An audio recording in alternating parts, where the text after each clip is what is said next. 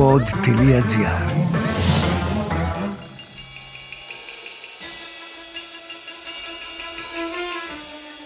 Όλοι έχουμε δει, κυρίως από τα social media, όσα ακούγονται τον τελευταίο καιρό σε σχέση με τις καλλιτεχνικές σχολές.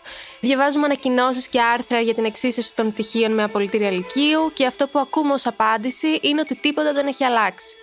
Το θέμα είναι λίγο πιο σύνθετο και πάει πίσω στο χρόνο, καθώς αυτή είναι μια ιστορική σε εισαγωγικά εκκρεμότητα και γι' αυτό οι σημερινοί σπουδαστές των καλλιτεχνικών σχολών και όχι μόνο, εδώ και τρεις εβδομάδες πραγματοποιούν καταλήψεις και δράσεις προσπαθώντας να βρουν και αυτή μια άκρη.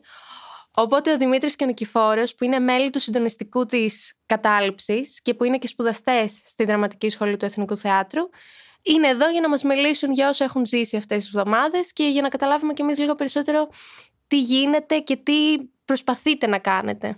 Το πρώτο πράγμα που θέλω να σας ρωτήσω, επειδή βλέπω πλέον και μέσα από τα social media τις δράσεις, την κινητοποίηση που υπάρχει και το πόσο αυτό έχει απήχηση, είναι το πώς είναι αυτές οι μέρες, το τι γίνεται. Εγώ είμαι ο Δημήτρης, είμαι στο Α έτος υποκριτικής. Αυτές οι μέρες η αλήθεια είναι ότι βρισκόμαστε σαν συντονιστικό σχεδόν όλη τη μέρα μέσα στη σχολή. Προσπαθούμε να οργανώνουμε όσο περισσότερες δράσεις μπορούμε με σκοπό να ακουστούμε, να δοθεί έκταση σε αυτό το ζήτημα, να επικοινωνήσουμε, να επικοινωνήσουμε γενικά με τον κόσμο. Όλο αυτό ξεκίνησε και από το προεδρικό διάταγμα που ναι, ναι, ναι. εκδόθηκε. Ναι, ναι, προφανώς από το προεδρικό διάταγμα που εκδόθηκε, το οποίο εξισώνει ουσιαστικά, εξομοιώνει μάλλον τα πτυχία μας με απολυτήρια ηλικίου και είναι μια πάνω απ' όλα συμβολική υποτίμηση και το είδαμε αυτό και στην επίσκεψη του κυρίου Γιατρομανολάκη που μας είπε ουσιαστικά ότι το πτυχίο μας δεν έχει λόγο να υφίσταται επειδή προσλαμβανόμαστε με οντισιόν. Μία λογική πέρα για πέρα, ας πούμε, απαράδεκτη σε πολλά επαγγέλματα πέρα και από τον καλλιτεχνικό κλάδο. Οι υποψήφοι εργαζόμενοι περνάνε από συνεντεύξεις και όλα αυτά. Δεν νομίζω παρόλα αυτά ότι δεν υφίσταται η ισχύ του πτυχίου τους.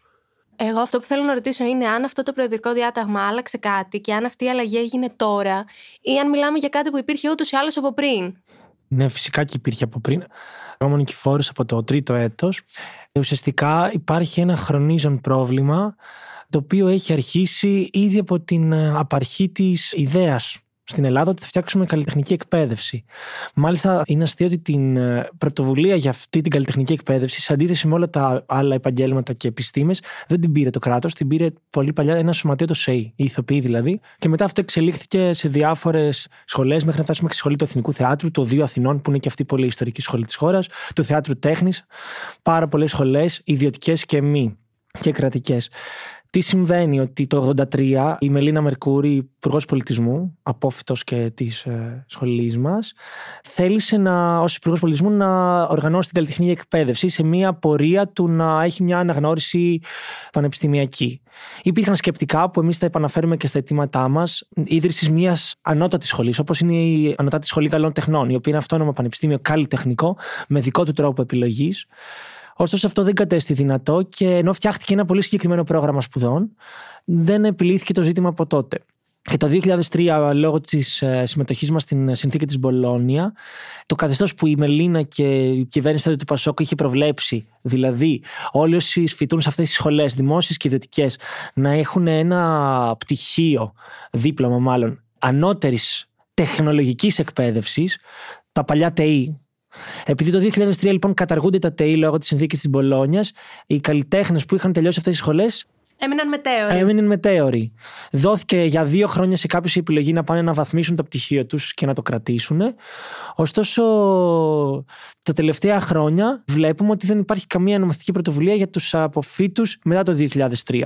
Με το προεδρικό διάταγμα που βγαίνει, Τώρα, ακόμα και αυτοί που είχαν κάνει αυτό το πράγμα, δηλαδή απόφοιτοι πριν το 2003, και αυτό το λέμε γιατί αφορά όλο τον καλλιτεχνικό κλάδο, δεν είναι μόνο οι σπουδαστές που φοιτούν τώρα στις σχολές και οι σπουδάστριες, ξυσώνονται όσον αφορά το δημόσιο με αποφύτους ηλικίου.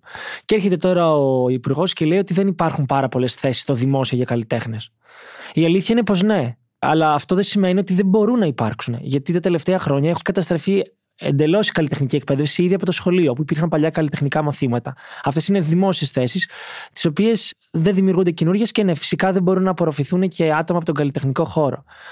Ωστόσο, υπάρχουν ακόμη και δουλειές, π.χ. βοηθή σκηνοθέτης σε πολλά μεγάλα θέατρα της Ελλάδας αλλά και της Ευρώπης, που απόφυτοι αυτή τη στιγμή του τμήματο σκηνοθεσίας, για παραδείγματος χάρη, δεν μπορούν να διεκδικήσουν.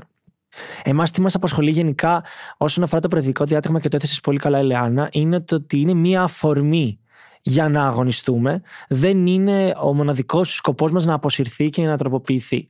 Σίγουρα είναι το πρώτο μας αίτημα το οποίο μας ε, φέρνει μαζί και με όλους τους άλλους σπουδαστές και τις σπουδάστριες. Ωστόσο, εμείς ζητάμε πολύ συγκεκριμένα εδώ και τώρα να ξαναγίνουμε τεχνολογικής εκπαίδευσης, δηλαδή στο προηγούμενο καθεστώς, με έναν ορίζοντα να δημιουργηθεί άμεσα μία ανώτατη βαθμίδα, ένα ανώτατο πανεπιστήμιο παραστατικών τεχνών στην Ελλάδα. Και μάλιστα, μπορεί και ο Δημήτρης, άμα θέλει να πει πιο συγκεκριμένα, υπάρχει και αυτή η ε, πώς το πω, μενταλιτέ στον κόσμο, η ιδεολογία ότι ο καλλιτέχνης δεν κάνει σοβαρές σπουδές. Πρόκειται για ένα υπερεντατικό πρόγραμμα σπουδών. Πες μου λίγο αυτό. Ε, να το πει ο Δημήτρης όλα σε καλύτερα. Ε, ναι, υπάρχει γενικά αυτή η αντίληψη. Θέλουμε εδώ πέρα να τονίσουμε ότι καταρχήν ξεκινώντας από τη διαδικασία των εξετάσεων, την οποία περνάμε προκειμένου να μπούμε σε μια δραματική σχολή. Α πούμε, εμείς ξέρουμε για τη σχολή του Εθνικού Θεάτρου. Είναι μια πολύ δύσκολη διαδικασία. Περνάμε από πρώτο και δεύτερο γύρο εξετάσεων. 1500 υποψήφοι για 20 μόνο θέσεις. Αυτό πολύ βασικό. Ε, Επίσης, να σημειώσουμε ότι ήδη για να μπορέσει να παραστείς σε αυτές τις εξετάσεις αλλά και των άλλων ιδιωτικών σχολών, συνήθως έχεις κάνει ένα χρόνο προετοιμασία πληρώνοντας από την τσέπη σου. Δηλαδή, έχεις δώσει πολλά λεφτά για να μπορέσεις να παρουσιαστείς σε αυτές τις εξετάσεις. Δηλαδή, το κράτος δεν έχει μεριμνήσει και για το πώς παιδιά από το σχολείο ήδη θα μπορούν να ονειρεύονται να κάνουν αυτό το επάγγελμα όπως κάνουμε για όλα τα υπόλοιπα. Δηλαδή, όπως εγώ που έχω και άλλο πτυχίο νομικής, ε, έκατσα 6-7 χρόνια να ασχοληθώ με την προετοιμασία μου για τις εξάσει στη θεωρητική κατεύθυνση και είναι πολύ σημαντικό να τονίσουμε το πώς πρέπει να στελεχωθεί και η εκπαίδευση από πιο πριν με μαθήματα θεάτρου, ώστε να μπορούν και πιο συνειδητά υποψήφοι να δίνουν σε αυτές τις σχολές. Αλλά και μετά, αφού μπούμε στη σχολή, Ειδικά στο Εθνικό Θέατρο αλλά και σε όλες τις άλλες σχολές. Απλά στις άλλες σχολές τίθεται και το ζήτημα της εργασίας των παιδιών για να μπορούν να πληρώνουν τα δίδακτρα στις σχολές τους. Αλλά και σε εμάς που δεν πληρώνουμε δίδακτρα και είμαστε κρατική σχολή, έχουμε ένα πρόγραμμα που αρχίζει από τις 9 με 10 η ώρα το πρωί και τελειώνει στις 11-12 η ώρα το βράδυ. Δεν μας δίνεται ευκαιρία ούτε να εργαστούμε παράλληλα, που σημαίνει ότι μας θέτει ταυτόχρονα σε τρομερή δύσκολη οικονομική κατάσταση. Και παράλληλα, να είμαστε κρατική σχολή, και αυτό υπάρχει και στα αιτήματά μας, δεν έχουμε παροχές που έχουν άλλες σχολές κρατικές. Όπως π.χ. της αστυνομίας, όπως π.χ. η Εκκλησιαστική Ακαδημία, οι σχολές του εμπορικού ναυτικού και τα ΑΕΗ φυσικά. Δηλαδή δεν έχουμε σύντηση. Αυτό γιατί; Γιατί κανείς δεν έχει μεριμνήσει ποτέ γι' αυτό. Γιατί θεωρούσαν τόσα χρόνια ότι επειδή είμαστε τόσο. γουστάρουμε τόσο πολύ αυτό που κάνουμε, ότι δεν θα αναρωτηθούμε. Άρα λέτε ότι πρέπει να γίνει και μια γενικότερη διαβάθμιση των καλλιτεχνικών σχολών. Είναι και αυτό ένα αίτημα; Φυσικά λέμε ότι εμείς δεν μπορούμε να θέσουμε τα κριτήρια. Δεν είμαστε εμείς να πούμε ποια Ναι, σχολή ναι. είναι καλύτερη από την άλλη. Και γι' αυτό εμείς έχουμε ένα κοινό αγώνα με τις ιδιωτικές σχολές. Απλώς να επισημάνω ότι είναι αδιανόητο να βρισκόμαστε τώρα σε ένα τέτοιο επίπεδο, να καλούμαστε να παλεύουμε ουσιαστικά για την ε, απόσυρση ή για την τροποποίηση μάλλον αυτού του διατάγματος. Που είναι το αυτονόητο έτσι, δηλαδή, όπως είπε και ο Νικηφόρος, βρισκόμαστε από τις 10 το πρωί έως τις 10, 11, 12 το βράδυ με πρόβες να ανταποκριθούμε σε μαθήματα με σωματική αλλά και νοητική απέτηση. Πόσο μάλλον, ας πούμε, η δυνατότητα εργασίας είναι σχεδόν μηδαμινή, δηλαδή όσα παιδιά εργάζονται, εργάζονται είτε υπερβολικά πρωινές ώρες, είτε υπερβολικά βραδινές ώρες και αυτό καθιστά την καθημερινότητά τους και το πρόγραμμά τους υπερβολικά κουραστικό. Με αποτέλεσμα να, να υπάρχει δυσκολία να ανταποκριθούν στα μαθήματά τους και στις απαιτήσεις της σχολής. Πόσο μάλλον για παιδιά που προέρχονται και από την επαρχία και δεν έχουν κάποιο σπίτι, ας πούμε, στην Αθήνα και είναι αναγκασμένα να, να εργαστούν σε περίπτωση που δεν υπάρχει δυνατότητα της απαραίτητης οικονομικής βοήθειας, ας πούμε, από το σπίτι τους. Οπότε το θέμα της στέγασης και της σύντησης, το οποίο είναι και ένα από τα αιτήματά μας, είναι θεμελιώδες και αυτή τη στιγμή έχουμε καταλήξει πέρα από αυτό που ας πούμε είναι μια βασική έλλειψη εδώ και πάρα πολλά χρόνια, να παλεύουμε και να διεκδικούμε και το αυτονόητο το οποίο είναι το πτυχίο μας να έχει μια ισχύ, μια διαβάθμιση. Ωραία, άρα έχουμε το κομμάτι το πιο σε εισαγωγικά συναισθηματικό και το αίσθημα του δικαίου από ό,τι καταλαβαίνω απέναντι σε αυτές τις σπουδές. Και το άλλο είναι και το πιο πρακτικό, γιατί δημιουργούνται και πρακτικά ζητήματα. Ένα ζήτημα που θέλω να μου εξηγήσετε πώς θα γίνεται από εδώ και πέρα είναι ότι εσείς παίρνετε το πτυχίο με ό,τι ισχύ έχει σήμερα και μετά θέλετε να κάνετε ένα μεταπτυχιακό. Τι γίνεται με αυτό; Ε, μπορώ να μοιραστώ και την προσωπική μου εμπειρία και θα σου μιλήσω και για ακαδημαϊκά αλλά και για επαγγελματικά βήματα. Και μάλιστα υπάρχει μια τεράστια αντίφαση που έχει συμβεί, ειδικά στη σχολή μας. Η σχολή μας πρόσφατα έλαβε ένα πρόγραμμα ΕΣΠΑ και πολύ καλά έκανε για την αναβάθμιση της σχολής, ώστε να γίνει κάποια στιγμή πανεπιστήμιο. Γι' αυτό δηλαδή δόθηκε το πρόγραμμα. Και την ίδια στιγμή που δόθηκε αυτό το πρόγραμμα, η κυβέρνηση αποφάσισε το αντίθετο.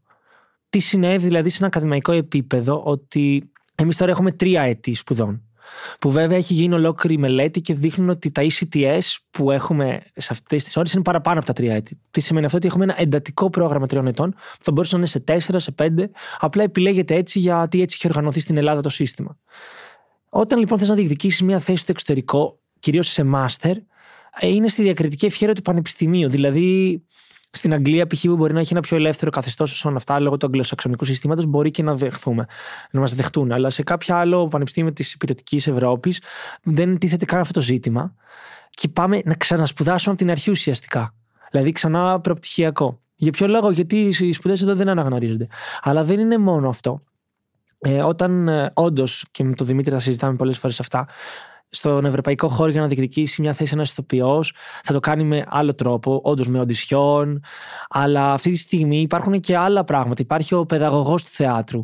Υπάρχει ο σκηνοθέτης, ο σκηνογράφος ακόμη, γιατί μπορεί κάποιος να θέλει να γίνει σκηνογράφος μετέπειτα. Υπάρχουν δηλαδή πάρα πολλοί κλάδοι στο θέατρο που μπορούν να προκύψουν μετά τις σπουδές υποκριτικής. Και ταυτόματα αυτά τα παιδιά είναι στη διακριτική ευκαιρία ενός πανεπιστημίου αν θα γίνουν δεκτά. Δεν υπάρχει ένα κοινό πλαίσιο.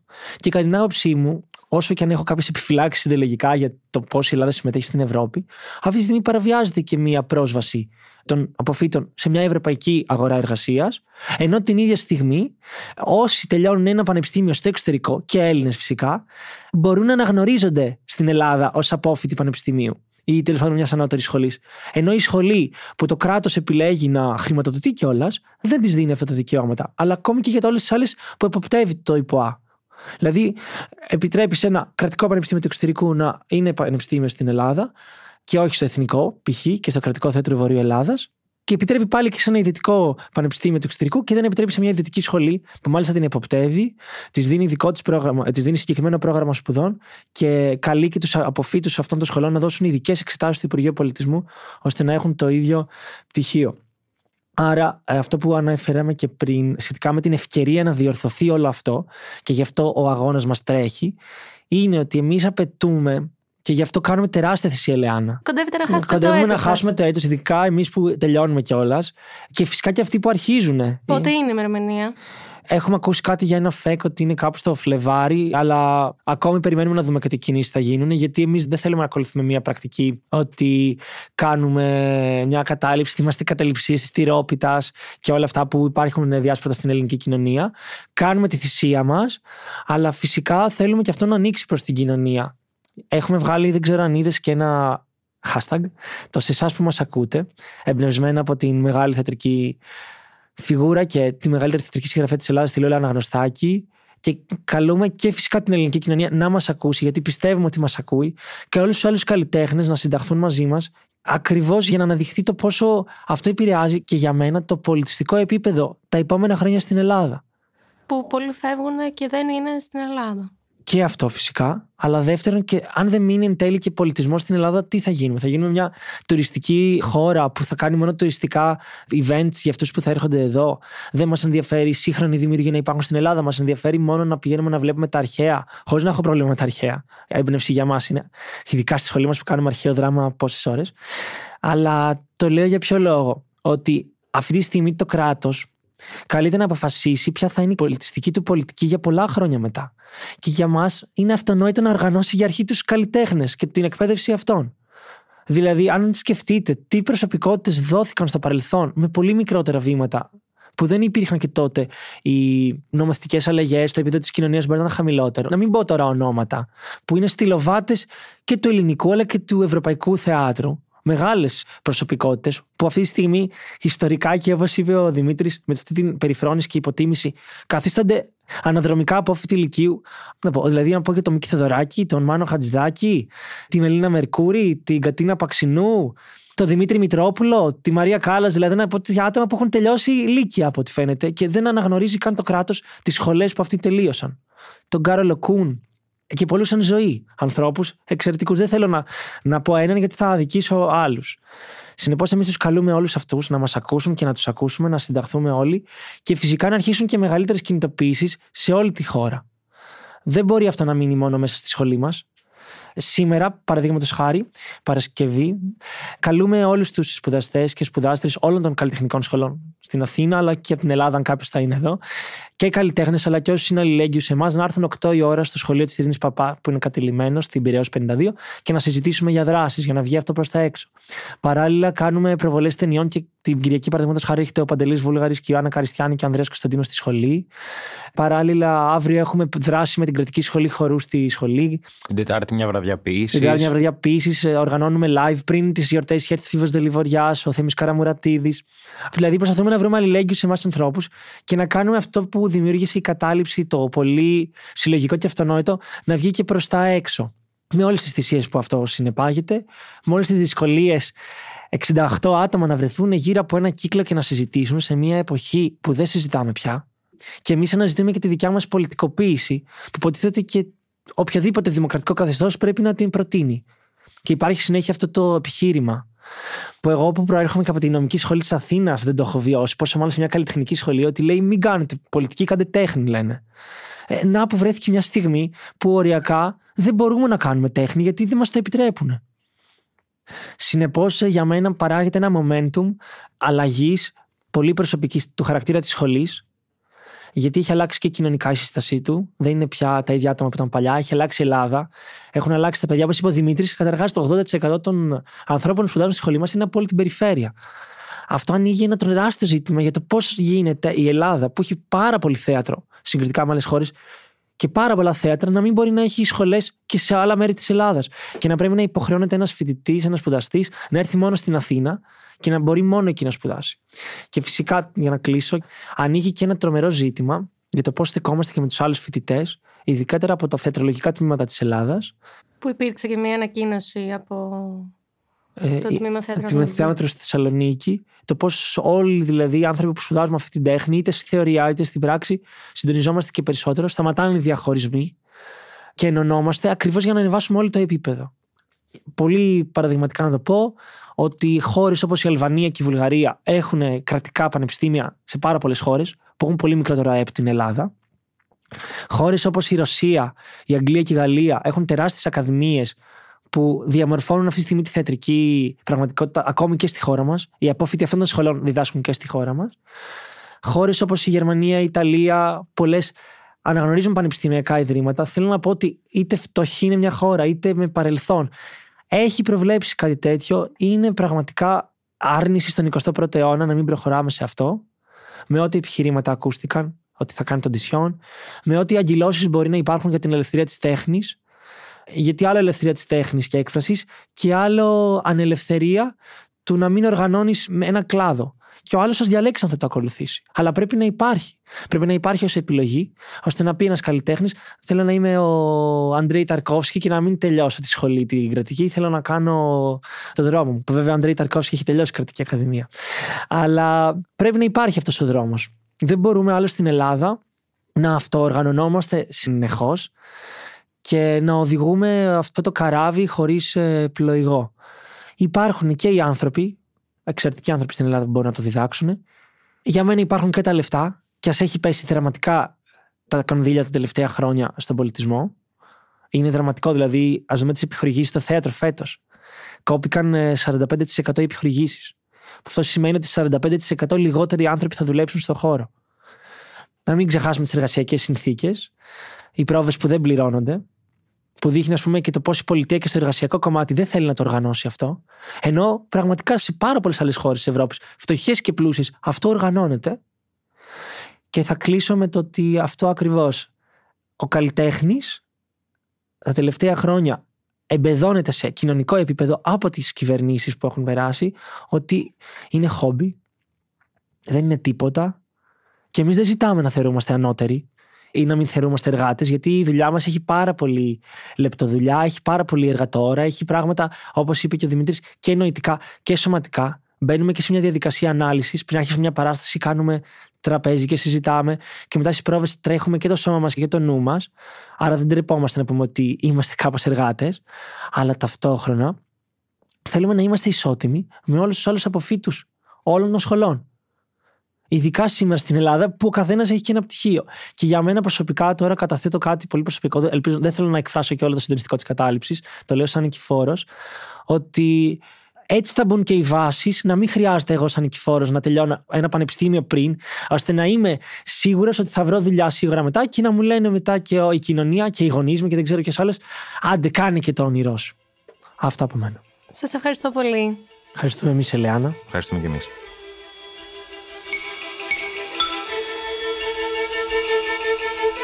Κάτω τα χέρια από τη θεατρική παιδεία.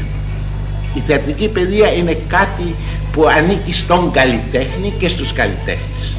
Η πολιτεία μπορεί να βοηθήσει να δημιουργηθούν αιστείες καλλιτεχνικές και έχει υποχρέωση να βοηθήσει. Αλλά πρέπει να οργανωθεί κιόλας ανάλογα και τα διάφορα υπουργεία που έχουν σαν αποστολή σε αυτό το πράγμα, πώς θα βοηθήσουν. Όχι πώς θα βάλουμε τροχοπέδια. Γιατί όσα με σήμερα βασικά τροχοπέδια έχουν βάλει.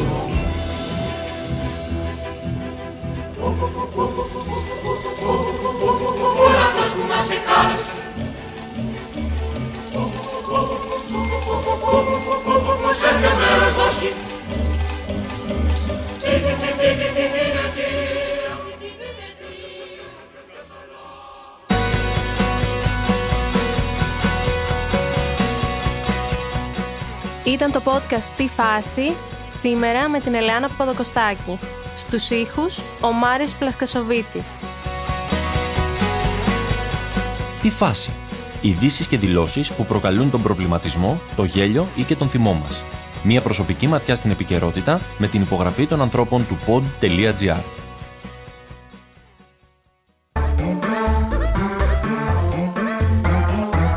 pod.gr. Το καλό να ακούγεται.